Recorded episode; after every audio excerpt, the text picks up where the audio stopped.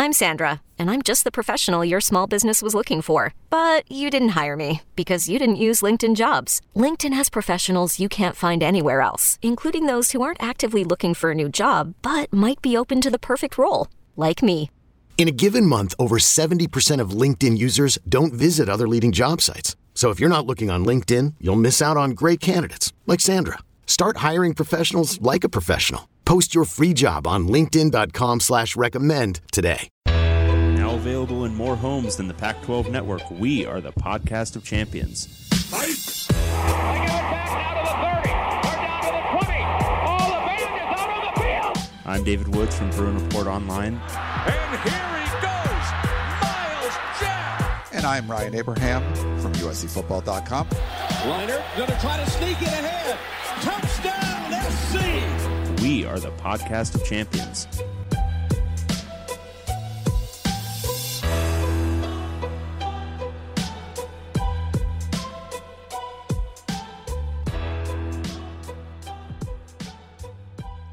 Welcome, everyone, back to the podcast of champions. I'm David Woods from Bruin Report Online, the UCLA site on the 24 7 Sports Network.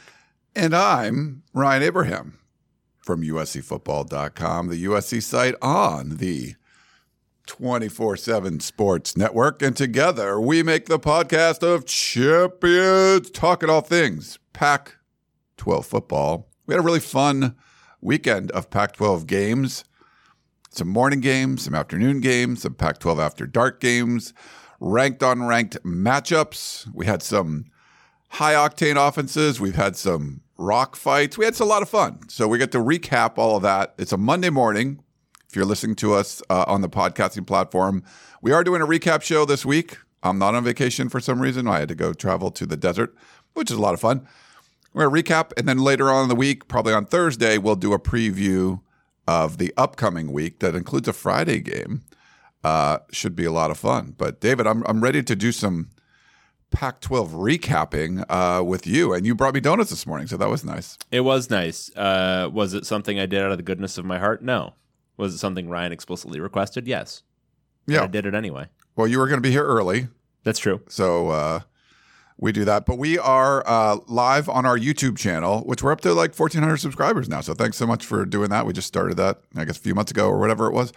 Um, well, how long did we do it last year? No, this was like I don't remember, but whatever. Doing We- two shows, you mean? the uh, no, the YouTube one. How long have we We been doing did that last season. We, Yeah, we started, started at the beginning of last season. Last season, okay. Yeah. So pretty nice. So thank you guys for all tuning in to that. If you have questions for the show, uh, you can email us, pac12podcast at gmail.com, or you could call or text us. And We did get a drunken voicemail that we'll play for you later. 424-532-0678. You can tweet us at Pac12podcast, and the website is pac12podcast.com. If you have the uh, Apple Podcasting app on any of your devices, leave us a five star review and rating. That's awesome. We appreciate that so much. You can trash us in the review, whatever you'd like to do. Uh, do we have any new ones, David? we have five new ones. what? We have five new reviews. Yeah, here we go. Okay, I'll put Uh, up some comments as this goes on. This is from K12395 five stars. Wife's phone. This is a review from my wife's phone. I have already reviewed. I'm just listening to Dave and being a loyal POC listener. Five stars. Love you boys. Awesome. So nice. We love it. That's super cool. This is from Tor Emmett, or for Emmett, sorry. Uh, five stars. Good times. Ryan is a very pleasant guy who makes sensible observations. Dave has this very scholarly understanding of the X's and O's, very sophisticated analysis. Both guys are parentheses not homers and call things the way they see them. It's got to be a joke, right? Uh, no, I don't think so. Okay, think Great. I think they must be listening to a different show. Uh, this is a five star review from Rage323 Machine. This is fine. This podcast is like trying to juggle flaming pin- pineapples while riding a unicycle on a tightrope stretched across a shark infested volcano. it's a fine recommendation if you're into the thrill of not knowing whether you'll laugh, cry, or question your life choices. Don't expect much, but hey, you might end up feeling surprisingly okay about your life decisions after listening to this wild ride. These folks are like the Wikipedia of random knowledge. You'll go in thinking you know stuff, and you'll come out questioning your own existence. And oh boy, their taste in beer. It's like they're on a quest to find the absolute worst brews known to humanity. Golden Road? More like Fool's Gold Road. I'd offer to send them some Ravenna brewing from Seattle, but I fear for the safety of Seattle's beer scene if they get their hands on it. Go dogs. You know, it's funny. One of the cool things about being in uh, in the desert out in Scottsdale, um, they got the kilt lifter. It's a red ale that I really like, and it's like everywhere. Uh, so I get that all the time when I'm in uh, Scottsdale. Happy for you. Yeah. This is a five star review from Rigel Wise. Uh, big boys. Uh, it's Big Ten, but it's big boys. Gotcha. I thought, as UW fan, that I was finally going to get the stank of Southern Cali out of my college football media when USC and UCLA decided to try to duck the other members of the greatest conference in America. Sadly, that stank doesn't wash off easily, and this podcast is the stankiest. God help the Big Ten with its newest additions. God help us all. Awesome. Well, that's amazing reviews. How do we get five? We have one more. Oh, oh that my was gosh. four. That Okay. was four. You Well, gotta keep gotta keep the count. Uh, Gotcha. Yeah. Uh, five's the number. Boom, boom. You know, like uh, get your Count Chocula going on. Hmm. All right. Here is Screwy Louie, forty four, five stars. Podcast of Champions. If you're in search of a hidden gem that does zero prep and is wrong most of the time, then look no further. This podcast earns a glorious five star rating from yours truly, and let me tell you why. Firstly, let's talk about their absurdly good looks. David Woods could easily pass as a member of the Deadliest Catch crew, and Ryan Abraham looks like he moonlights as the local spinning instructor at your YMCA. Hmm. It's hotness overload, folks, catering to all audiences, of course. Secondly, have you ever wondered what a college football podcast with Harry Dunn and Lloyd Christmas from Dumb and Dumber would be like? Well, wonder no more because the college football gods have answered our prayers with the podcast of champions. Keep up the mediocre work, guys. Love it. Thank you. Beautiful five star reviews. Beautiful. Love all that. Uh, thank you so much. Those were awesome. We appreciate it. We also appreciate our friends over at MyBookie. My picks this week, David, we're three and three. So a break even week, but we'll hopefully do better this weekend.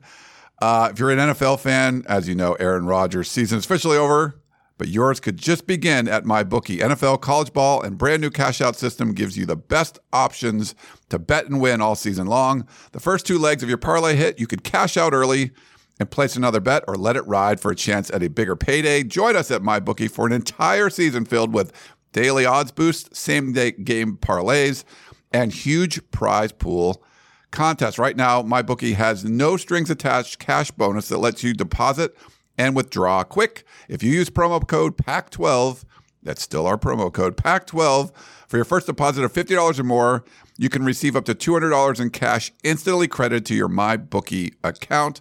That's promo code PAC12 to claim your cash bonus now. You can bet anything, anytime, anywhere, only at MyBookie. Beautiful read. Top Thanks. Just literally first time looking at it. So it's good. Amazing. Yeah, you know, That's how you should read everything. that's pretty much how we do everything. We don't look at the stuff ahead of time. Um, do that. We have some uh, breaking news. Uh, there are four Pac 12 teams in the AP top 10, David. And surely they're spread around some. Like they're all over that top 10. Yeah, like, you know, two, four, no. Uh, USC dropped down uh, after beating Arizona State three spots. They're at number eight. you, you okay there? Why? because they looked amazing. Uh, Washington moves up a spot from eight to seven. So you got Washington seven, you got USC eight. Oregon moved up a spot from 10 to nine. And Utah, because of that offensive explosion, moved up from 11 to 10. So we have four Pac 12 teams. You saw them score a touchdown, didn't you? I did. I saw them score two. Just one of them was not on offense. No, no, no. Yeah. Right. Like Iowa would take that. Iowa would take any points. Um, and you know, fringe Pac-12 member Notre Dame's at 11. So there's a whole bunch of teams grouped in there. Um, you got some SEC SEC teams kind of come in after that. Washington State is up five spots to number 16. You could argue they could be uh, higher. Uh, the Beavs did they stayed in the top 25, which is good. So this is like a Pac-12 team, like an Oregon State, losing early and still staying in the top 25. I like that. Uh, they fell to number 19. I think that's fair. Five spots uh, down there, and we did see uh, UCLA drop out and Colorado drop out. So six Pac-12 teams are ranked, but four in the top 10. yeah, um, I think it's a pretty good result for that week. I think the only thing maybe that would have been, you know, just from a Pac 12 standpoint, if UCLA had won and if Colorado, you know, had somehow looked respectable at least, uh, remaining eight ranked teams would have been cool. But six at this point in the year uh, is still very impressive, and I think speaks to what we were saying preseason. Pac-12 ascendant. Yeah, I would say Colorado, yeah, needed to show up. Uh, they did not, so it's going to be tough to be ranked at that point. But Yeah. um, Yeah. Yeah. you need to actually play in the football game. UCLA, you know, you can't go like six and out twenty times and then be ranked probably. So I don't know, but we'll we'll get into all that kind of stuff. I did Why thi- not? Utah did. That's true. Uh, do you know what the so? This is the pack. We're the podcast of champions, right? The Are we? Pac-12. We? have the Pac-12. We are covering the Pac-12. Um, next year, these teams are not going to be in the same conference. I mean, I, uh, that's uh, um, some breaking news. If you didn't know that already, do you know what the record of the teams would be in the future conferences? I broke it down for you. Well, so the Pac-2 has one loss. Right, they're seven and one. Okay. Uh, the Big Ten has one loss. 15 and 1 future Big 10 teams are. The Big 12 has three losses. 5. Uh, 11 and 5. Right, because Colorado. Um, Colorado, yeah. All right. And then uh, the ACC. Yes. How weird is that? Uh, what is it? Four, five, three, and 5. Damn. Yeah. So Cal's 2 and 2 and uh, Stanford's 1 and 3. So What's Um, with my lighting? That's what. Uh, that's what West Texas Mike wants to know. Oh, hold on. Let me uh Why am I in shadow? I'm Why do I look like a villain? Okay, well. Why do I look like I'm? Why do I look like there's a hostage video being taken of me? It looks like you're lit. Is that light on? That light is not on. Oh, well, I'm on. not staring into a Let me bright turn it on. light. I'm going to put you guys on um show you can you can yeah, see, see, what's see the magic on. happen. This is the magic happening. Yeah, that's right. I want to be shining. Is he shiny happy people? See my pores. Um is that better? Yeah, West Texas Mike, is that better? Tell like- us. Do you like the lighting better? We could have you move to your left a little bit. No, not going to do it. Yeah, just like a little. Why should I change? You're the one that sucks. there you go. See, that now that you're well lit, um, perfect stuff. Uh, thank you for that. Yeah, I thought that was kind of. I was like, I wonder what the records are. Um, yeah, but future Big Ten teams are 15 and one. Pretty, uh, pretty. If UCLA could have won that game, that would be amazing. Like all the the future Big Ten teams would have been undefeated. So. Um, we did do our survival pool picks. Dave and I both survived picking Arizona. We'll do the picks later in the week. But we do have some notes uh, from our buddy Matthew. Uh, we're down to 100 people. So 111 went into week four. We have 100 left. He wants us to remind everybody if you're one of the 100, send in your picks. If not, don't. It just makes his job a lot harder. So don't send in a pick in week five saying, hey, I want to join the pool. No, you have to do it every week. You have to survive. We start with 355. Uh, we've had, I guess, three people over the last two weeks submit the same team twice. Um, so you can't just pick like Oregon every week or whatever. You have to change it up. So please don't do that. Um, we do want to say congratulations to Sam who picked Washington State. He was the only person to pick a uh, underdog and win. I'll say this. Yeah. We pay Matthew really well, but we don't pay him well enough to deal with your bullshit. Yeah. Okay? So don't don't don't think you're getting one past him. He's smart. He's well paid. We pay him well, right? Uh, You handle the accounting, right? Right. Yeah. So uh, he's paid well. He gets, he, uh, he knows what he's doing, He gets a significant percentage of what we make on this podcast. but he doesn't get paid well enough to deal with you. Yeah. So make his life easy. Don't submit a pick if you're already out. Don't submit the same pick over again. Just follow the rules. follow the rules there. Um, so most people picked Arizona and won. We had 24 people pick USC, 22 people pick Washington, uh, 14 took Oregon. Somewhat one person had Utah.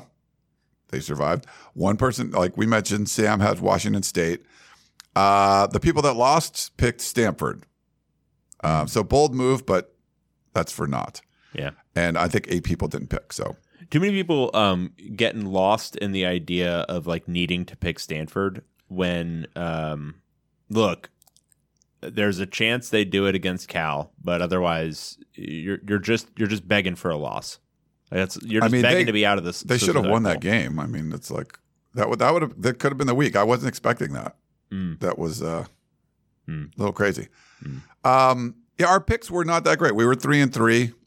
Uh, we're twenty and thirteen overall. But I would say I mean, the two we lost were very close, and then the we were really wrong on the USC one. That you know those huge spreads, but for the most part, we were like right in there. Um, some Yeah. weird weird stuff happened, but you know, I, I, a not great week, and we're still 500. I think we're doing okay.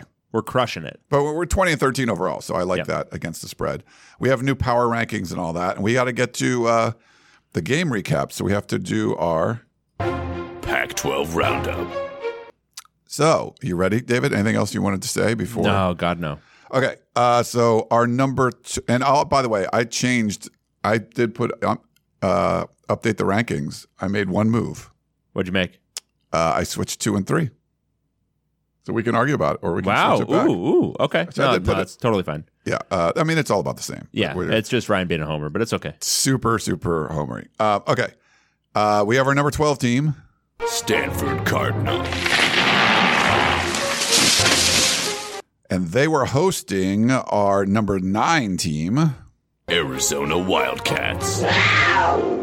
Yeah, so this one ended up a lot closer than the spread, uh, than what we predicted. I think it closed at Arizona minus 12 and a half. Um, they eventually won 21 to 20. Um, There were some slight mitigating circumstances. I would say the main one is Jayden de Laura once again played a horrible Jayden de Laura game and then got hurt Yeah. uh, at the very end, which actually benefited Arizona because Noah Fifita went in there and immediately ran the offense way better than Jayden de Laura had been doing all game. de Laura was doing this insane thing where he was dropping, uh, like when he was going to pass, and then he would just continue to drop. He would just continue to drop until he was well behind the pocket and then try to climb the pocket. But like the offensive line was like, WTF, mate. Like, uh, we don't even know where to start blocking for you because you're just dropping so far um, and he would just like basically like drop so far that he's then turning a, a what would be a normalish throw into something where he has to heave it downfield. Um, he played a horrible game. Uh, he, he looked awful, uh, and they. I think they've got a decision to make now, um, whether Jayden de Laura is healthy or not. Um, he's not played particularly well this year. Uh, he's done a lot of things that have harmed the team, um, and also, you know, the whole uh, sexual assault thing. So uh, for for me, Noah Fifita, I mean, look, does he have like borderline walk on energy? Like, does he kind of look like I don't know Chase Griffin or whatever out there? Sure, but does he run your offense okay? Yeah. Uh, can he run the ball okay? Yeah.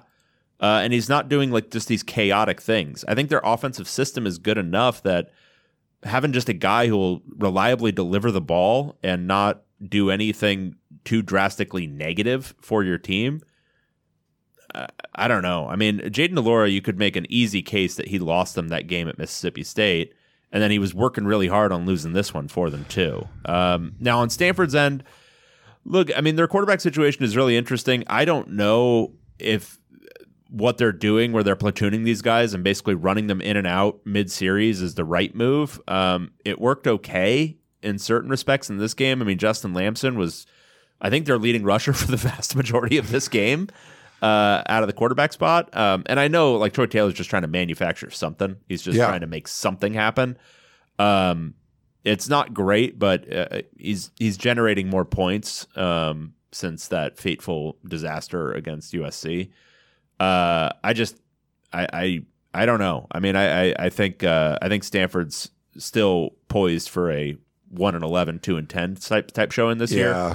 Uh, but yeah, Arizona, I think they've got to figure something out at quarterback because Jayden de Laura, I don't think is the answer even in this season, let alone the future. No, I agree with you. And uh, we had one someone comment. Um, Tony said that he's out for Washington. I didn't. See, I didn't see that yet, but I guess if he's out this week, um, so uh, yeah, we'll see what that ends up doing for Arizona. But I didn't even realize this going in. David, did you know that um, the uh, Michael Wiley was not going to be available very much. Th- there was what there was that, but um, Arizona had a six-game losing streak to Stanford coming into Yeah, no, I saw that. I saw that. Uh, they they did that graphic at one point during the game where the last time they won was 2009. 2006 at the farm was the last time they they won on the road, and it was just like, whoa, they just had trouble. It's one of those things like you know Washington going to the desert or whatever. Nick Just- Foles beat Andrew Luck the last time they won. how crazy is that? like that's insane. Um, Especially considering how bad. I mean, obviously Arizona's been pretty bad, but Stanford's been horrible now for several years. yeah, No, it, that was bad. Um, you know, Noah Fifita comes in.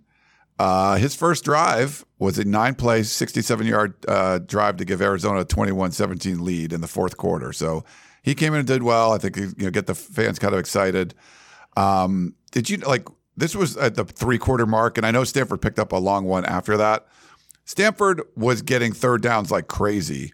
Um, their average to go on third down was over 13 yards. Yeah, and they converted every single one of these suckers. They were Cardinal quarterbacks because they played both, like you said, five for five, 97 yards on third down after after three quarters. Like that's crazy. So they were Arizona's defense was getting them into these, you know, third and longs, what you want, and then just kept giving them up all the time. It was absolutely well, and that's insane. And, th- and, that makes sense. I mean, if you look at what uh, the underlying numbers for Arizona this year, their run defense has actually been quite good. Like they're not allowing a Yeah. whole lot of yards before contact. Like they're they're impacting running backs.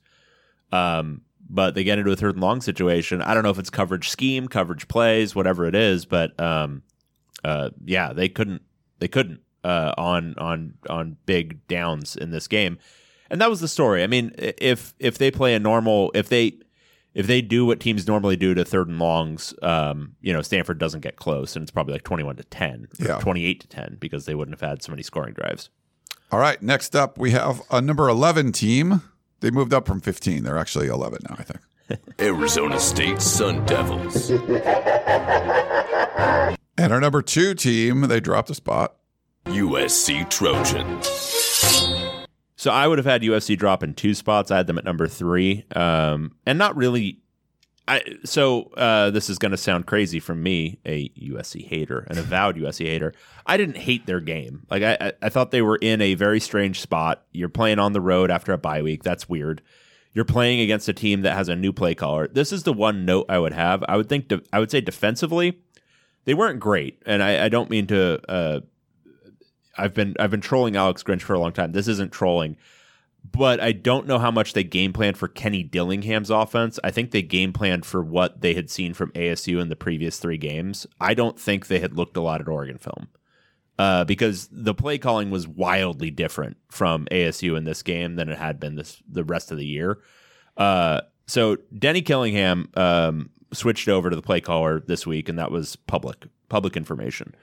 Um, and they were doing a lot of stuff that was just wacky. I mean, they were throwing the whole thing out. Um, uh, Skattebo uh, was two of three passing in this game uh, because they were throwing the whole playbook out. Uh, but they they just didn't. Um, I didn't think USC was fully prepared for like a lot of unscouted looks, and that's just you know how much can you blame your DC for that, and how much is that just look they they they threw every trick play out that they could do, and you know they're going to get some yardage out of it. So that was one thing. Um, I thought tackling uh, was kind of poor for USC. Uh, that one Skattebo run where he trucked the safety and then just kept running down the sideline. I'm distinctly remembering that one. Uh, so defensively, yes, some issues for USC, but I think also just um, you know a fresh play caller who kind of has a much better feel for it than very bad Beau Baldwin uh, was a big factor for ASU. On USC's end offensively, um, you know, I thought Caleb Williams played okay. I didn't think he had one of his better games. Um, I think he was struggling a little bit with the coverages that ASU was playing. Um, I thought uh, Lincoln Riley had a poor game as a play caller. They should have been running the ball with Marshawn Lloyd a lot more. He had 14 carries uh, for 154 yards. They just went away from him for several drives in a row. Uh, just run him. I mean, he could have gone for 300 in this game. Uh, that was probably the big note. I think they could have won this by another touchdown or two. I don't think they were covering 33 in any world with Dillingham doing his thing in this game. I think it might be a one shot thing, though, for uh, ASU. They're not going to catch a team completely off guard again. And I think they caught USC off guard with all of that kind of trickery and uh, whatnot. So uh, it'll be interesting to see if Arizona State can carry any momentum from this game. Yeah, no, I thought it did look a lot different. Um, and there were some plays that, you know, USC converted a third and 20 early on. Um, you know, they had a fumble that, on a kickoff return that they were lucky to get back. Like this could have been closer at times. And yeah, and, and there was other times. It was times. 24 21 at one point. Yeah, and USC had like a touchdown called back for a you know offensive pass interference thing. There were some weird plays, kind of both ways or whatever. But I agree. Like it looked like you know the first time they line up the punt, and I, we were in the press box and not even realize it. USC didn't have anybody back to return the punt. It was because Skattebo was like lined up and then did like a quick kick, like a you know like a Yeah. quarterback would do. And then the second time they did that, USC ran a defender back, and then he runs for the first or th- I forget if he threw it or he ran it and picks up the first down. And he was full aggro from the beginning of the game. I mean, they went for a fourth down like early. That was like a fourth and seven, and it wasn't even like in a super easy spot to go for it. Like they were doing all kinds of crazy stuff. No, and then USC like try, Caleb Williams just handed off on the first play of like the second drive, and they screw the handoff up and give Arizona State a gift touchdown, and Dillingham kicks an onside kick like right after Yeah. that, and USC had to make a good play. So I did feel like they pulled out sort of all the stops, and it's hard to compare. Yes, they got shut out the week before by Fresno State, but they're never going to be that bad, and they're probably not going to be as good as we saw there. One of the common themes, though, USC ended up getting like eight sacks in this game, um, fif- 14 tackles for loss. So they end up they made a bunch of plays on defense, but they gave up. They this was their worst tackling game. I think they had 14 missed tackles at least. Uh, but watch, okay, so you probably can't see this, David, but um, Caleb Williams was not expect. They USC's offense, did, yeah, he had five touchdowns. Caleb Williams did but the offense wasn't able to get in they weren't able to get into like a rhythm because like they the pre-snap stuff was terrible like the crowd was loud uh, it was sold out stadium and they just had a hard time he was trying to change the play a lot and just like call the play whatever you ran was going to work just go to the line and call the play but he was trying to change things and they would get false starts and everything one of the confusing aspects was that i'll play the video for you caleb williams getting um, a snap when he walks up to the line of scrimmage just and just gets someone right uh, in the nether region. So there was that. And then uh, Chris Trevino was filming um, uh, filming at the uh, uh, field level, and uh, Lake McRee, the USC uh, tight end, one of the Arizona State defenders, in a pile after I think it was a, a quick Caleb Williams touchdown, he gets kicked. he kicked, kicked in the balls. So there was uh, some some funny incidences uh, at the USC game, but Tough thought- one. Thought Uh, I'd bring yeah, that up. Yeah, a lot of lot of sack jokes after that one. Is Yeah. this is this what you call a sack? There was a lot of sacks. I guess, Um, yeah. yeah, yeah. I mean, there was uh, and like just a ton of penalties um, for USC, especially early. Um, but yeah, Yeah, they I had mean, like seven penalties in the first quarter. It was just they were really sloppy coming into this one. Out, looked like rust after a bye week, and you know they had trouble week four last year at Oregon State. They didn't look like the same team on the road.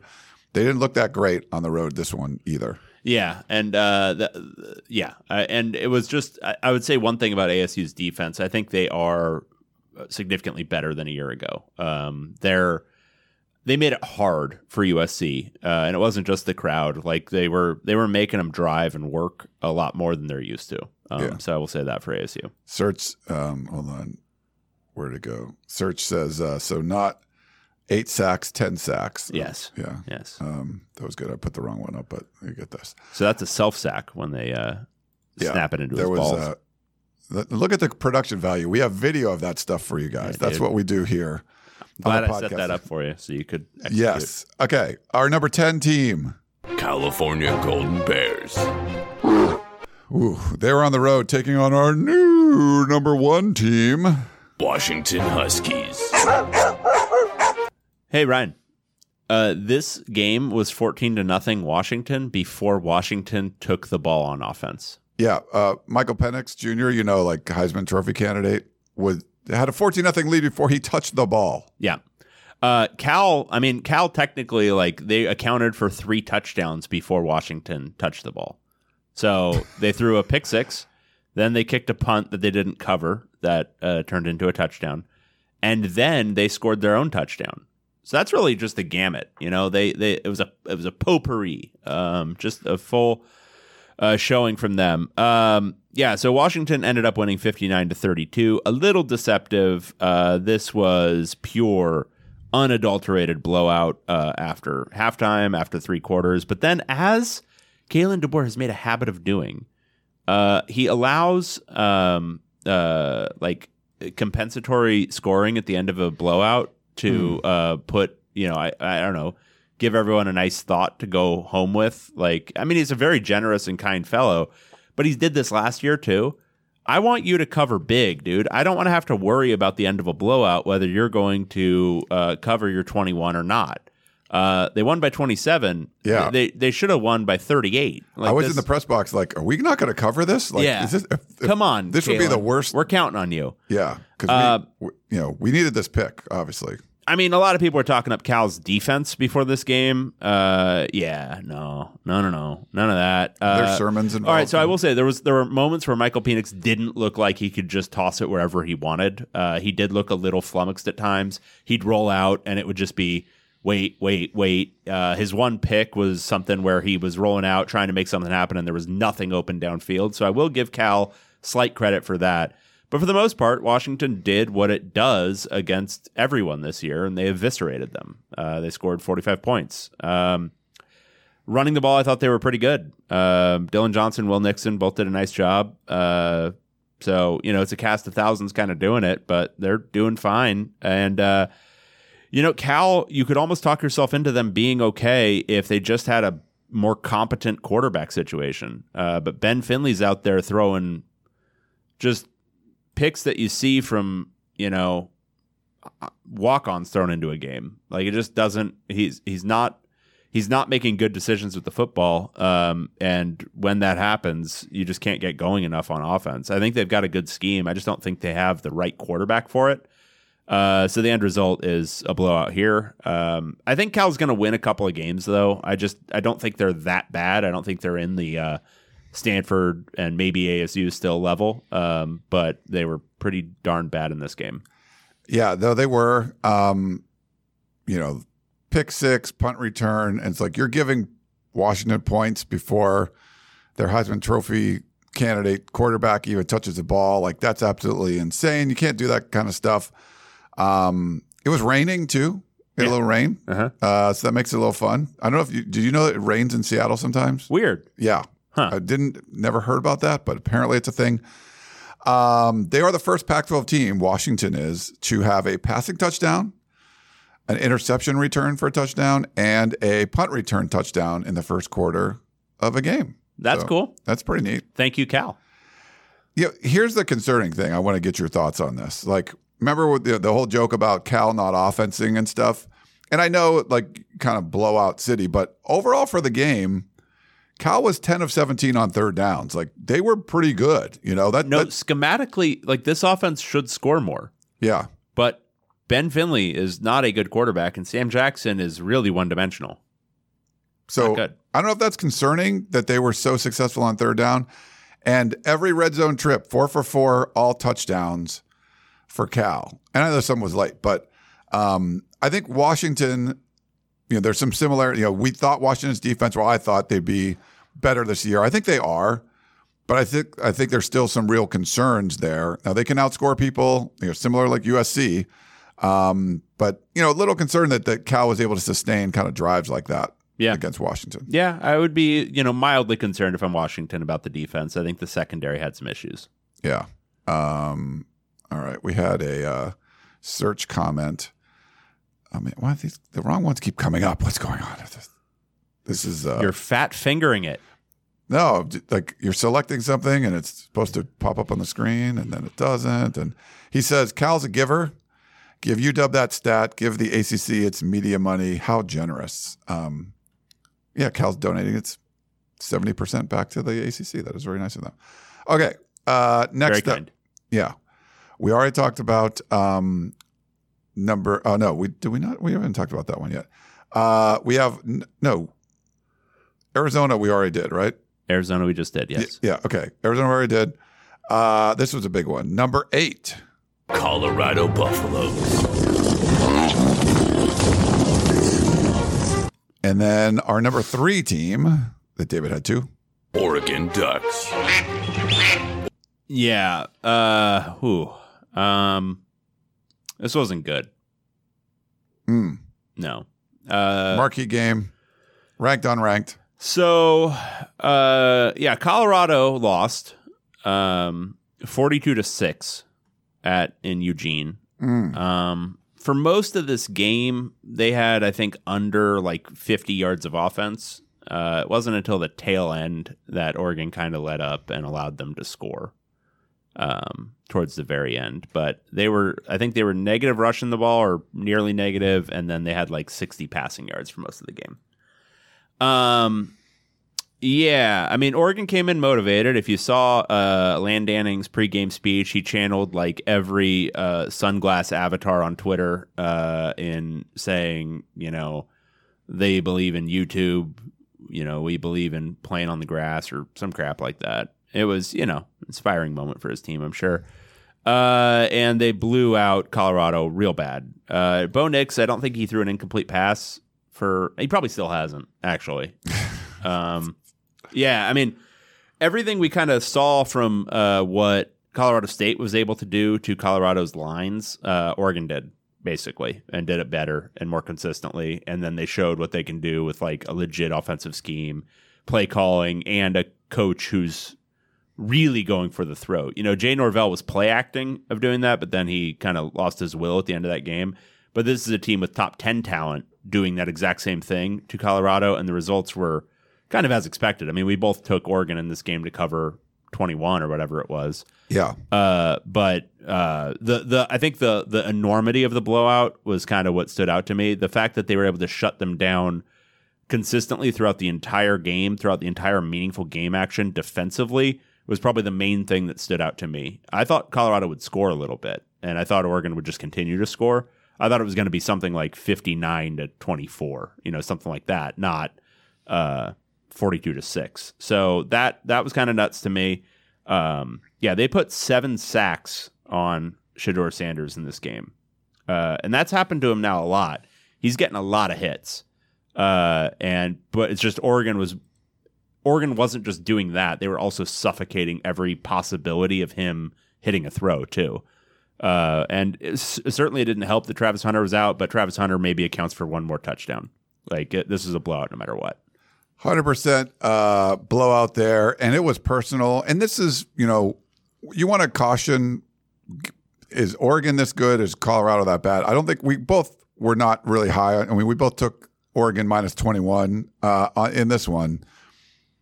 But when it's when there, there was such a high motivating factor for Landanning, uh, they wanted this bad. This was not, and this was not going to be like a get a little bit of a lead and then sit on the ball. Like they were going, you know, they went for it. What was Yeah. it? Uh, fourth and goal when they were up 35 nothing or whatever. Like this was sending a message. There was a lot involved in this one. Like if they these two teams played again, you know, if they played in Boulder or some neutral, like I don't know if it's going exactly like this, but this was like everything sort of came to a head, and this was going to have to happen. Um, it was pretty crazy to kind of see uh, the way this one going. And the the quote was, "They're fighting for clicks, we're fighting for wins." Um, and it just seemed like, you know, when when you're talking and getting questions about the opposing coach more than your own team, stuff like that can be a motivating factor for people. Um, they, they, uh, Oregon was deep in their own end, up thirteen nothing, and ran a fake punt. Like Yeah. On their own side, like this was deep in their own side, and they're like, it worked great. Um, Bo Nix now is the first quarterback with 55 or more touchdowns for two different schools, obviously Auburn and Oregon. I thought that was cool. You mentioned the seven sacks for the Ducks. Um, uh, Oregon had a 22 to 4 first down advantage in the first half, and it was like 30 to 10 or something like overall. The nine Colorado drives, uh, there were eight punts, and that's the tied for the most punts. Rick Neuheisel will be proud, but for the most punts in the Pac 12 this season. Yeah, it just wasn't good. Uh, and it wasn't even like Sh- Shedeur Sanders got sacked. It was like hold on to the ball, run backwards, and get and hold on longer and get sacked for like bigger yardage. I mean, it was it was ugly. It was bad. Yeah, he, he looked he looked rattled. I, I I'm I'm concerned about that offensive line over the balance of the season. I think we're going to be seeing Colorado's backup quarterback at some point, and I don't even know who that is. Yeah. Uh yeah, we will I don't know. That was that was not good. I guess Travis Hunter, we got uh um Ryan says Travis Hunter streaming himself playing a basketball video game during the game. I did not see that. I cannot confirm. One thing I will say about um, uh, college athletes in general, you will be amazed how many of them are not fans of the sport and do not watch at all. It is amazing. Yeah. Because like as a fan, you think that these people live and die by, and Do not care. a, a lot of them don't. Yeah, it's Not that they don't care about their teammates and they care about that Yeah, stuff. yeah, but like watching the game, like no, no, a lot of them don't. Yeah, like recruits, they're like, do you think a recruit really cares what happens in the game like you do? Like they don't care as much as the fans do. So it's just Yeah. kind of it's kind of funny. Okay, so that was uh blowout central. We got our number 7 team. UCLA Bruins. They went on the road to take on our number 5 team. Utah Utes. So you know in the in the video game Red Dead Redemption 2, um, where you as Arthur are given the option of letting somebody you have tortured for information go or then killing them. and the graphic for killing them is you leaning over them and just wrapping your arms or your hands around their neck and just slowly choking the life out of them, uh, which is really visceral. Uh, that was this game. This game was choking, just choking the life out of somebody. Uh, Utah did that to UCLA. Um, yeah, where to begin? Um, so Utah won fourteen to seven. Uh, now you're probably thinking, no, defensive struggle, and you would be right. Uh, seven of Utah's points came on the first play of the game, courtesy of Dante Moore and and Chip Kelly's play calling, uh, where he threw a pick six um, on literally the first the first play of the game outside of a kickoff, uh, and that put Utah up seven nothing. Those points by themselves could have been decisive until the last four minutes of the game. UCLA didn't score until 3:39 left in the football game, uh, so that wasn't good. Uh, running mean, the, ball- whole game, like the first half didn't score. didn't score. Well, and third the- quarter, obviously, you come out after halftime and score. No, not this time. uh, and and then maybe like in the beginning of the fourth quarter, make it interesting, right? Yeah. No, no, no, no. um, so Utah was without a, a a- good amount of players. They did importantly, this was critical. They did get Junior Tafuna back for this game, and he was he was alarmingly stout up front. Um, big problems for UCLA offensively. Uh, Dante Morris is, is a true freshman. Um, watching the game a second time, I actually wasn't I wasn't as down on his performance. Uh, the offensive line was terrible uh, at left tackle. Uh, UCLA had two guys, uh, each of whom I think allowed three sacks on their own. Um, I don't even know. I think they had five sacks total, but it felt like three. No, no, no. So they had seven sacks total. Yeah, I think they each allowed three. Bruno Fina was really bad in the first half to the point where he was benched. Kadir Kunta came in and he was pretty good until the final drive where, uh, okay, so down seven points with three minutes to go. The defense has just gotten the ball back. UCLA gets the ball. Uh, they've had some success with max protect up to that point. Do they go max protect on this drive? I don't. No, they don't. They don't. They don't. They keep five offensive linemen in. Uh, those five offensive linemen, as they have been doing for the entire second half, get beat. And Dante Moore is sacked on three of the final four plays of the game uh, to end it. Um, so, offensively, issues. Offensive line. Second, uh, Dante Moore clearly either doesn't have the option to keep the ball or just isn't. Uh, I'm guessing he doesn't have the option right now uh, because Utah was literally, when there'd be a handoff, they were all just chasing the running back immediately. So the backside defender would be catching the running back because they were not respecting the quarterback at all. Um, so that was a problem schematically that they really never addressed. Um, and then, uh, yeah, I mean, Dante Moore uh, was a little bit of a true freshman, but they were doing stupid crap. I mean, they, they called a speed option at one point with a true freshman who's never run the option. Well, end result, he fumbles. Um, so that was it offensively. Um, Utah offensively was not a whole lot better, but they did move the ball better and they played the field position game to a T. Uh, Nate Johnson was able to like, you know, get them from their side of the field to midfield or get them from their side of the field to the other side. Uh, enough that their punter, uh, who's a god, uh, was consistently putting UCLA in horrible field position. I think Utah won the field position battle. They were like plus 13 on starting field position. Um, and then defensively, they just shut down everything UCLA wanted to do. Uh, UCLA's defense was pretty good too. Um, they did a nice job, but uh, this was just uh, this was an old school Utah game. Didn't do anything offensively, but still just sucked the life out of you. You know, in the this modern college football world where people are playing for field positions and knowing you got a first down on that drive, it's gonna like, oh, we're gonna get an extra 15 yards of field position out of this one. That's what it felt like, which you just don't get like in college football Yeah. much anymore. Um, we got this one wrong. Utah was favored by four and a half. I ended up getting it Utah minus six. Uh, there was a weird like I, when I tried to actually put the bets in MyBookie, the game was off like, because everyone thought Cam Rising was coming back. And then when it was, it came back. I, it was Utah minus six, but then I think it came back down when they realized Yeah. Cam Rising wasn't going to play. So I was off only by like one point on this one when, when I actually did the bet. Um, but yeah, that's uh, you know UCLA had some chances. What they had that fumble in the red zone. Um, you know that like you mentioned, getting sacked like three to the last four plays. They had some opportunities. Uh, Utah, get this. So here's the stat line: Jonah Elliss. Uh, he had ten, this is a Utah defensive lineman, ten tackles, five tackles for loss, and three and a half sacks in this game. He was a def- I voted this morning to him to be the defensive lineman of the year. He wasn't even the, the nomination from Utah for defensive player of the week of not a year of not of the year of the week.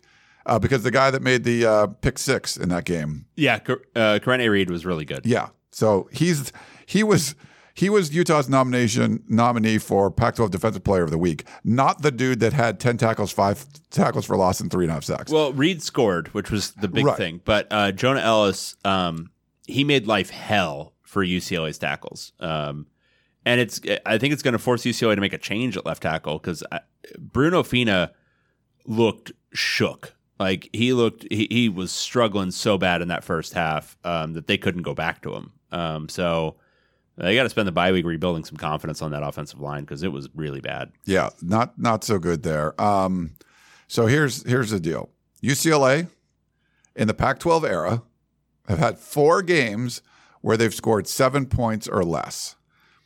Three of them were in Salt Lake City. Three of them were at Utah. So makes kind of sense there. Uh, first nine drives, the Bruins went three and out six times. So Is that not good? look, rushing yards, any other sacks, but Utah held Florida 13. Uh, did a little bit better. UCLA only had nine. Yeah. Um, Utah ran the ball 48 times. Well, so UCLA also threw 17 passes. This is another note. Uh, UCLA uh, has two running backs. Uh, one of them is fast. One of them is slow. Uh, the slow one is the one they kept giving uh, outside runs to, um, which, if you've uh, seen the Utah defense, don't do that unless you have a really, really good offensive line. UCLA doesn't have a good offensive line. It also doesn't have a quarterback who's a threat to keep the ball. So everybody can chase after the slow running back. So often, uh, a linebacker from the backside, for whom the running back would have about a 10 yard head start, uh, was getting to him at the line of scrimmage or behind it basically every time he carried the ball. yeah. Um, don't do that. No, that'd be bad. Casey Freeman points out, and this maybe this is why he wasn't nominated for Pac-12 Defensive Player of the Week. Jonah isn't even listed number one on the depth chart. Yeah, that's- I, I, I had some fun with Utah's depth chart when I was trying to write the stupid preview, and I'm like, yeah, this guy who plays a lot isn't even listed in their two deep. What is this? uh, thank you, Kyle Whittingham, for being a master of secrecy. Yeah, uh, pretty funny stuff. All right, we got one more game. Um, this was the uh, the Pac-2 championship game. Uh, we have number six. Oregon State Beavers. And number four, and certainly could argue, resume wise, could be higher. Washington State Cougars. Absolutely. I mean, if you're just literally just basing it off on results this year, I would say Washington State has a claim for number one. Yeah. Um, w- so this game was much more of a beatdown than the final score indicates. Uh, Washington State won 38 35. This was 38 uh, 21, 38 4. No, it was 35 14 at Yeah. one point. Um, yeah. Uh, so I'm going to start with Oregon State here because I think they have some decisions to make. Uh, DJU isn't the guy. Uh, I'm saying that firmly and definitively. Breaking news: David is- says no DJU. This is back to back games where he's looked bad, bad, bad, bad. Um, and I just I, I don't think you can continue with him. Uh, yeah, he can he can run the ball okay. Yeah, he can throw a pretty deep ball, but just the the processing time, uh, decision making into coverage, just it's it's not what you expect from an experienced player. And I think for them, um, they got to lean on their running game, and they've got to have a different answer at quarterback. Maybe you take your lumps with Aidan Chiles, but I don't know. Uh, DJU is not the guy. Um, and, and it put him in such a hole because I think Washington State can be scored upon, uh, but Oregon State just. And, and I think Jonathan Smith is trying to put DJU in a position to succeed, and so he's giving him you know more to do. But I think if they just leaned on their running game, they would have been in better straits in this game, and they just didn't.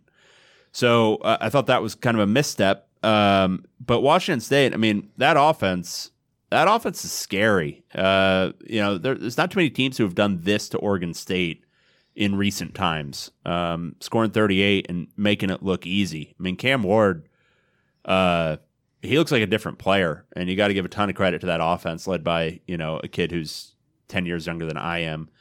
Um, the, I mean, he only had six incompletions against Oregon State. This has been one of the most consistent defenses in the league the last three years. Um, and you know they ran the ball okay, but uh, this is Cam Ward's offense, and he's running it really, really well. So, yeah, I mean Washington State blew him out. Uh, it it got close late, but it was it was a really, really convincing win for them. Um, and then Jake Dickert after the game was one of two coaches this week who picked on a 85 uh, year old man, which I respect. Um, you know that's what that's what you should be doing with your post game press conference. Uh, ripping into Lee Corso for I don't know. I mean, uh, that that that one felt a little. I mean, I was more a big fan of Ryan Day just ripping apart Lou Holtz because Lou Holtz is like one of the worst human beings who's ever lived. But Lee Corso is just a nice guy who had a stroke. Um, but the point was basically that uh, ESPN is what ruined college football. So what are you out here doing talking shit about our game?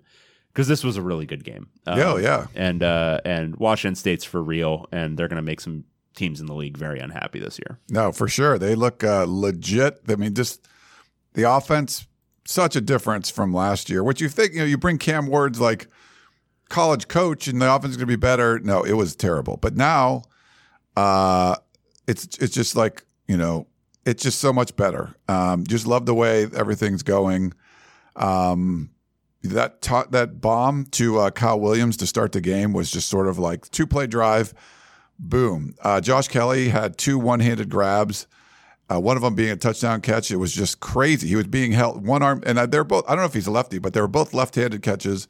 His one arm's being yeah. held, catches it. It was like what? So it was 35-14. and uh, and Oregon State. I mean, I guess to their credit, they were still running the ball a lot, and maybe that's because like they feel what you felt that DJU just wasn't the guy. They were, you know, you're down three touchdowns against a team that looks like they can score every time they touch the ball, and they still felt content like running it. But they, you know, they were able to keep in it and kind of claw back. Um, it was an insane comeback. Uh, it just fell short for the Beavers. Um, and Cam Ward has 141 passing attempts without an interception this year. That is the most in FBS. But their offense looks so much better. Um, you know, just having a you know, a, a, better offensive coordinator does a does a lot, and I think it seems Cam Ward seems very confident when he's back there, and uh, you got two guys going over 100 yards, you got one handed catches. It's just a fun looking offense, and you're not gonna, you know, you're not circling going, you know, playing this game. You're not not something you're looking forward to. You know what, Washington State to be like your homecoming game. No, yeah, exactly. This team could screw you up. Yeah, they could really mess you up. I mean, they missed a field goal too. I mean, this is a they could have they could have put a bigger pasting on them, to be yeah. honest. No, I agree. All right. Well, why don't we take a quick break? We'll try to do some questions and stuff uh, before we wrap up this episode. But yeah, it was a great week in the uh, Pac 12, and uh, we'll be back in a minute here.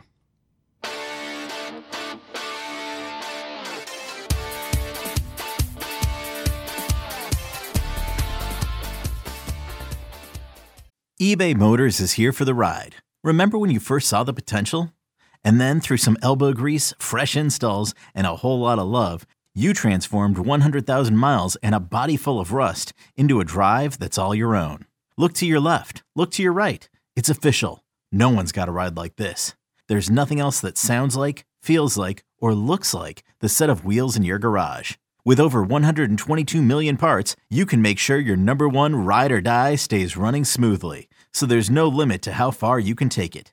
Brake kits, turbochargers, engines, exhaust kits, roof racks, LED headlights, bumpers, whatever your baby needs, eBay Motors has it. And with eBay Guaranteed Fit, it's guaranteed to fit your ride the first time, every time, or your money back.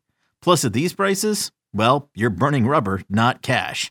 Keep your ride or die alive at ebaymotors.com. Eligible items only. Exclusions apply. Introducing the two way V4, where groundbreaking fuel cell technology meets fresh foam cushioning for the ultimate performance. With Fuel Cell, each step feels explosive, delivering unparalleled energy return. Paired with fresh foam, experience maximum comfort throughout the game. Its lightweight textile upper offers support and breathability without sacrificing agility. Whether you're hitting the clutch shot or locking down the opposition, the two way V4 gives you the tools to play at a high level. Learn more and purchase the two way for yourself at newbalance.com. Yeah, so, um, people are making the point that uh, Dickert misquoted Lee Corso, and look, was his target bad? Yeah, I don't think you, I don't think you pick on the stroke victim. Like I just, Yeah. he's not. I mean, whether he says something bad or not, I mean, it's basically, you know, uh, things are coming out of his mouth that he's not necessarily intending. Uh, and they shouldn't have him on TV anymore, probably. Um, Which sucks, but that's I agree. You know, it's hard. It's but but uh, Jake Dickert, um, I, I don't know why, but he's not picking on the real culprit, which is pick on ESPN, uh, not Yeah. not Lee Corso. Uh, I think that's the better target. It's the more focused argument. Um, and I, maybe there's reasons they can't do it. I mean, obviously they they they want to be part of a league that has ESPN as a broadcast partner, so it's probably best to play nice. But um, yeah, I mean, uh, the ESPN's the culprit. I thought the, I thought the game day stuff was kind of gross. Um, Pat McAfee, who's a just an absolute idiot, uh, he was um, uh, saying something like just this credulous dum dum stuff, like, "Oh God, it's it's so amazing they couldn't get a TV deal done. I, I can't believe they couldn't get a TV deal done to like all the other guys." And like to Rece's credit and Kirk, they didn't like say anything. They just kind of grinned sheepishly. But like yeah, they couldn't get a TV deal done because of your fucking network. like, what do you mean? um, and so it's just, I don't know. I mean, it's it's all this stuff where they've got to, you know, they got to brand their own narrative and they got to feel comfortable, you know, saying all that kind of crap. But um, I can see how it would rub Jake Dickert wrong and rub Jonathan Smith wrong and run rub people who had investment in this league remaining a, an entity and a thing, uh, rub them all wrong too. And you know, I mean, uh, it's just you know, we we we cover UCLA and USC, so people blame us for it, but it's not. I mean, uh, I've been against this from the jump, Yeah. um, and uh, coverage is a little bit different. They're they're employed by ESPN. They're employed by the entity that helped to destroy this. So you you don't have cover to to sit there and be like, oh man, can't believe they couldn't get a TV deal done. Shut Yeah. the fuck up. all right. Well, let's. uh You want to go to voicemail first? Sure. Hey, you know, I've been listening to your guys' podcast for a couple of years, and um, I just want to say your pick for UCLA this week. The game's not even over yet. You're dumb. Okay? Just both admit you're dumb. Utah's missing seven starters. Cam Rising hasn't started the whole year yet. Dramatic pause. You guys are both right about a defensive fight, but not giving Utah four and a half points. You're dumb. You're wrong. Game's not even over yet. You're wrong. Game wasn't even over yet at halftime. I knew you were both wrong. When you called it last week or earlier this week, I knew you were both wrong. Go Utes. That is the drunkest voicemail we have ever received. Pretty good one. Um, we were Utah was favored by four and a half points. I got it at six. I was off. I was wrong by one point, and it was because of the stupid pick six to start the game. Yeah. Uh, Without that pick six, we cover the spread. Like Utah would have won. Like zero doubt. It would have been a field goal. late field goal, Um, and they and Utah wins, which we thought they would win, but Yeah, Could be close. uh, well, I mean, like, there, and there's like a few moments in the. I mean, I didn't get into this because it's all the woulda, coulda, shoulda shit. But like, Josiah Norwood dropped a touchdown pass that was wide open in the first half of this game.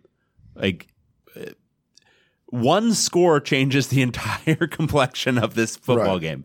Uh, A so, field goal, I mean, I. I appreciate doing a victory lap when you are just lit out of your mind. How do you get that drunk in Utah? That's what I want to know. it's hard. Yeah, that's You gotta that's- try very That's hard, hard. work. Um, respect, respect. Yeah. Please send us more drunk voicemails. Uh, we do like that. Uh, let's see. We got email questions. I think the first one is from Peter.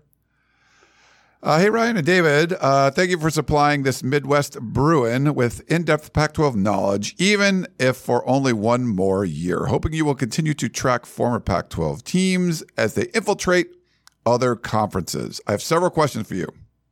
Several, meaning two. Uh, maybe there's multiple in the No, first there's one. multiple within this number one. Okay, so I, if you number your questions, then it should each be its own number. Maybe not like number one has five questions. Stop ripping into Peter. Okay, sorry, Ask his damn questions. Jesus. What responsibility does a coach have in managing the performance of a player and his future at the next level? Each player has only so many plays in a lifetime based upon how their body can tolerate and manage the stress and strain of their positions. Travis Hunter clearly has the talent to play every down on both sides of the ball. Is it in his best interest to play every game this season both ways and help the Buffs as the potential uh, at, at a potential detriment to his future? What responsibility does Coach Prime have at managing his future? Um, I think Interesting question. I think they do have a responsibility, um, and I don't think it's ideal to play that many snaps um, because the more you play, the more likely it is you will suffer an injury. And yes, there's some risk involved in just playing football. And I think if you know coaches were completely good-hearted human beings, they would quit their jobs and tell everyone to stop playing. However, um, uh, that's not realistic. But I do think you have to manage the uh, youthful exuberance of your players. I have no doubt Travis Hunter wants to play every snap, and he's been doing that for a long time.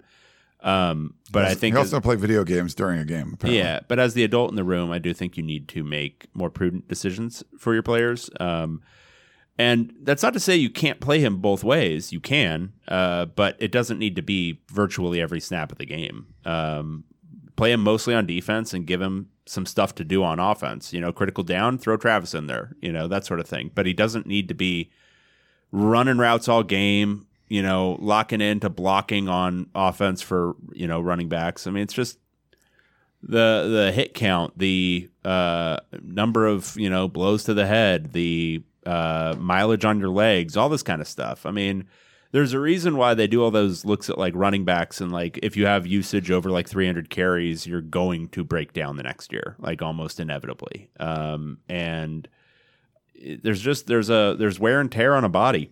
Um, and uh, when you are going against better and better athletes, the wear and tear gets greater and greater. Um, you know, and people say cornerback and wide receiver are not high impact positions. Sure.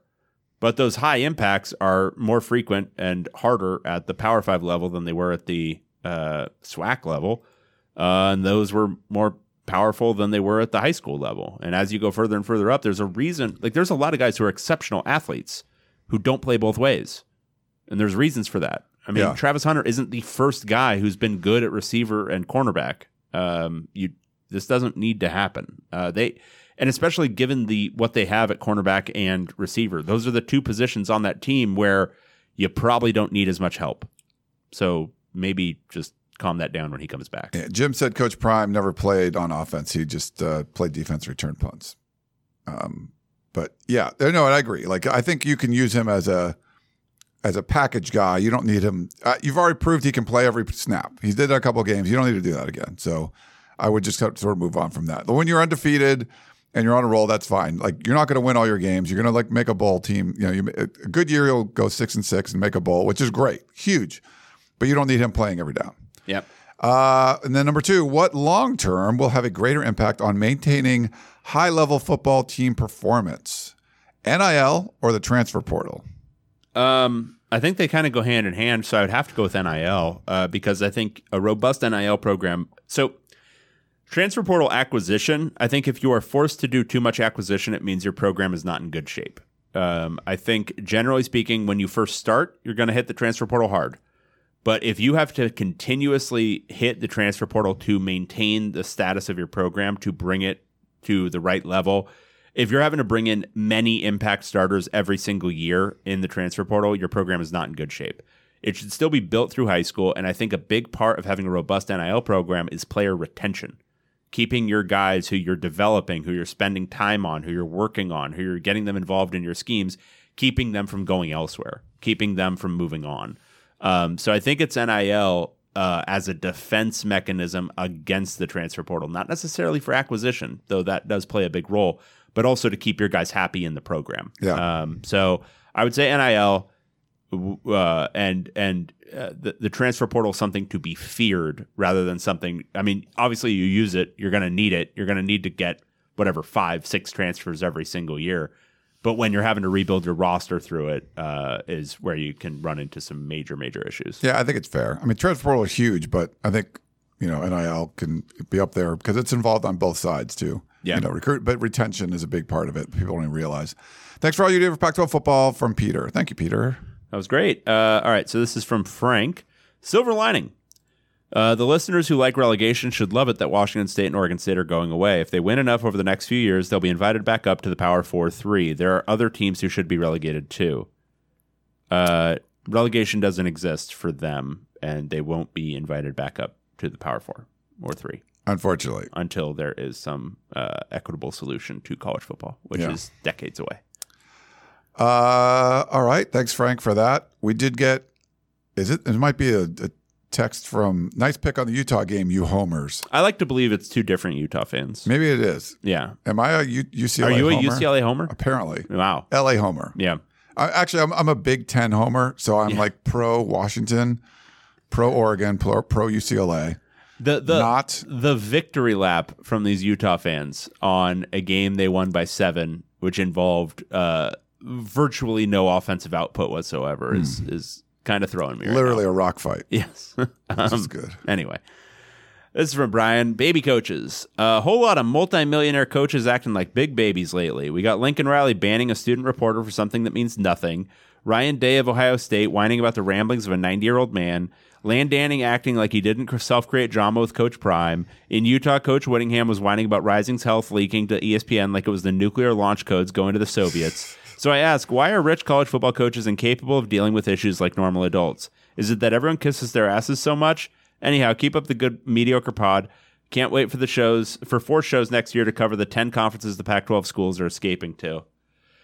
It's a great question. Did we talk about the Lincoln Riley thing last week? I can't remember. You poopy diaper stuff? Yes. Yeah. Yeah, you did. Uh, By the way, it wasn't a student reporter. It was a reporter that, if you didn't know, looks like a student. He's just young. Yes, Luca. He's not, uh, but he was reinstated. Yes, uh, yes. Um, Um, he asked the first question in the press conference. It's everything seemed to be fine. Yes. So Lincoln Riley has been potty trained. Uh, he has. He's. He's in. The so what he's doing now is he's just wearing pull-ups at night, Oh, okay. but he wears underwear during the day. There's ones that like kind of uh, bunt, like they. Uh, Yeah, you just pull them up and you wear them at night because you're still not quite, uh, you know, bed trained. You're not sleeping through the Gotcha. night yet. Okay. Um. So, uh, but baby steps, and you know, I'm not trying to knock him because anytime you hit that milestone in early development, um, that's a big thing. So I'm proud of Lincoln. I missed Whittingham like complaining because I mean that line was moving right when there was I didn't rumors, see him complain. Um, when there was rumors of Rising coming back. looking at their two deep drove me crazy because they don't list any of the injured as injured. Brant Kuithe is still number one on their tight end depth chart. Like, at least on. it's not Dalton Kincaid. At least Like, he's this still not is listed. this is the kind of stupid shit that drives me crazy, um, and not just as a reporter, but just like as somebody who wants to consume this stuff. I don't want to have to like discover the mysteries of the earth to figure out who's going to be playing in this game, and there's no reason for it. No, the opposing coach doesn't think they're preparing for Brent Kuithe. Like that doesn't that's not a thing they think. Um, and yes, they have to prepare for Cam Rising because Cam Rising was warming up in this game, but everybody knew that. But you're just establishing this veil of secrecy for no reason other than uh, you don't want to be the one to admit it. I don't know, but um, it's going to be a good thing when we move on from this. Gambling becomes more profound.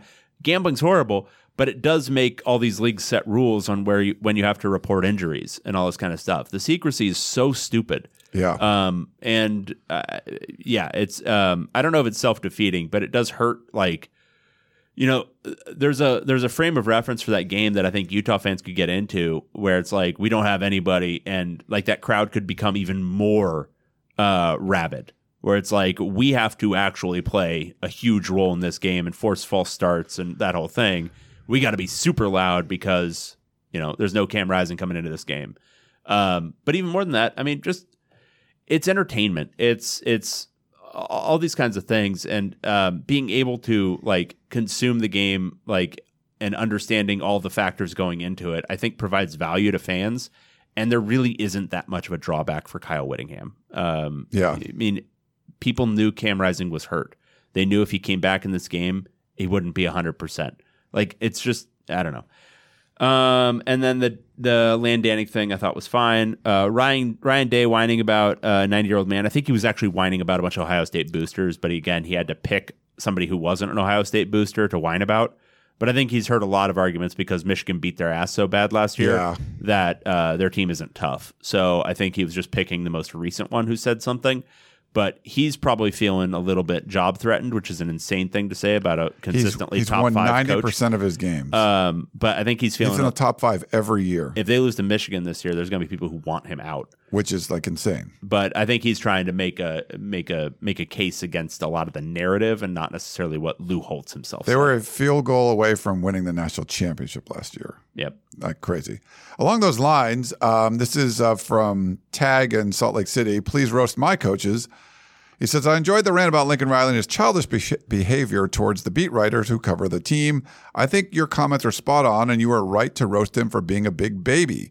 Please do the same for my coaches. The Utah staff is one of the best in the country at the football stuff and do a great job running a program that has overachieved its way into the fringes of the upper echelon of the sport.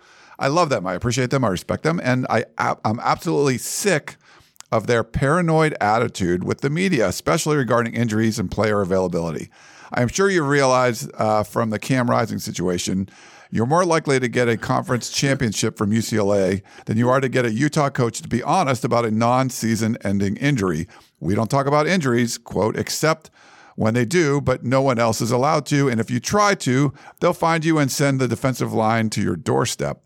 My best guess is it comes from extreme competitiveness and some paranoid perception of competitive advantage. But the ridiculousness isn't just about injuries. We get almost no media viewing at spring ball, much less fall camp. Everything is treated like a state secret, and good journalists who want to cover the team and help fans connect with players get blackballed for trying to figure out what's going on. Please roast my team for being totally wrong here. Thanks from Tag. Yeah, and I, I see people always uh, great great question. I see people always like when I bring this up about UCLA and being secretive, they're like, "Well, it wouldn't matter if they were winning; you wouldn't care." And I'm like, "Yeah, true." Um, and I don't think it, I, I think for Utah, you probably run into the same thing. If you complained about the lack of access, a bunch of Utah fans would, you know, just get in your face and say, "Well, they're winning, so I don't care." Uh, they could uh, they could have no media access as long as they're winning and that I guess that's true to an extent. Um, I, I, think there's the marketing value of winning trumps everything else, but there is marketing value to opening up your spring practice so fans can come out and watch them, so they can get invested in it, so kids can, you know, get autographs from players and do all that kind of crap. Um, that's valuable for the spring. Um, UCLA wasn't doing it for a while, then they finally opened them up again. Uh, Utah should do it. Uh, all schools should do it. Spring ball is you're not like you're installing schemes, sort of like you're installing maybe base formations, but you're not really doing the the the vast majority of it. What you're doing is trying out new players, seeing where guys fit, um, and just kind of uh, keeping guys in shape, keeping them in football mindset. Um, there's nothing. You're not divulging anything in spring. And yeah, there's the occasional injury that happens. Well, there it's an injury in spring. If it's an injury in spring, you're going to know about it before fall camp comes around. Um, so just you're not divulging anything. You should open up spring. I'm I'm big on all coaches should open up everything. Uh, Pete Carroll, uh, It's wide open. he was pretty good at USC, right? Won a lot of games. Yeah. Yep. Um, yeah, wide open. Uh, anybody could walk in. I could walk in, just you know, and go check it out. Uh, UCLA for the longest time had a very similar approach, where it was just you could walk in, and uh, this was back when UCLA was like kind of good sometimes. Um, there's just I I would need the case proven to me that it actually has a competitive disadvantage. I think it goes back to a lot of these coaches being overpaid and then the natural stress that comes from being overpaid is that you think you're doing something important um, and you are stressed out about it and then you get uh, you try to control things that you can control. And one of the things you can control are your policies regarding access. You can't control what the other team is going to do on the field uh, but you can control whether Luca Evans can come to practice. You can control whether the media can watch spring. Um, and so it's, I think it's trying to establish control over the things you can control, um, and uh, it ends up being, I think, detrimental to the fan experience. Yeah. Hey, Dave, um, I got to do another show. Do, do you want? We have a few questions left. Do you want to save those for our, our later show? Are you cool with that? Or? Yeah, it's totally fine. Um, but yeah, it was great stuff. I know we went a little longer than I thought we were going to go just for a recap show, but uh, really appreciate you, everyone, uh, tuning in. Thanks for watching. What do we get on YouTube? We got a bunch, like 100 and, oh, we had like 136 people watching live. Yeah. Love it. Uh, that's so awesome. Thank you for doing that. And thanks for listening and keeping the show as part of your rotation. It's definitely been growing um, every week, and uh, we love it. We love uh, we love doing it. It's not the farewell tour. We'll figure something out, but uh, we'll see what that goes on there. But for David David Woods, I'm Ryan Abraham. Hope you guys enjoyed the show, and uh, we will talk to you next time. Au revoir. Okay, picture this. It's Friday afternoon when a thought hits you. I can waste another weekend doing the same old whatever, or I can conquer it. I can hop into my all new Hyundai Santa Fe and hit the road. Any road. The steeper, the better. Because my all new Santa Fe is available with HTRAC, all wheel drive, so I can hit the trail without a worry in the world. Heck, with three rows and best in class rear cargo space, I can pack the whole family in with all our gear. We've got available dual wireless charging for our phones, so we'll never lose touch with civilization, and we won't lose touch with the primordial power of Mother Earth. So, which is it? Waste the weekend or do something a little more epic? And conquer it in the all new Hyundai Santa Fe. Visit HyundaiUSA.com or call 562-314-4603 for more details. Hyundai, there's joy in every journey.